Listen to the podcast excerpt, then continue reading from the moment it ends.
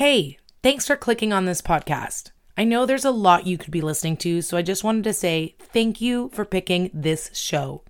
My name is Amanda Cupido, and as the host of The Forefront, I believe in fighting for cities that promote health and wellness, justice and creativity, and fostering the skills needed to build an even better Canada.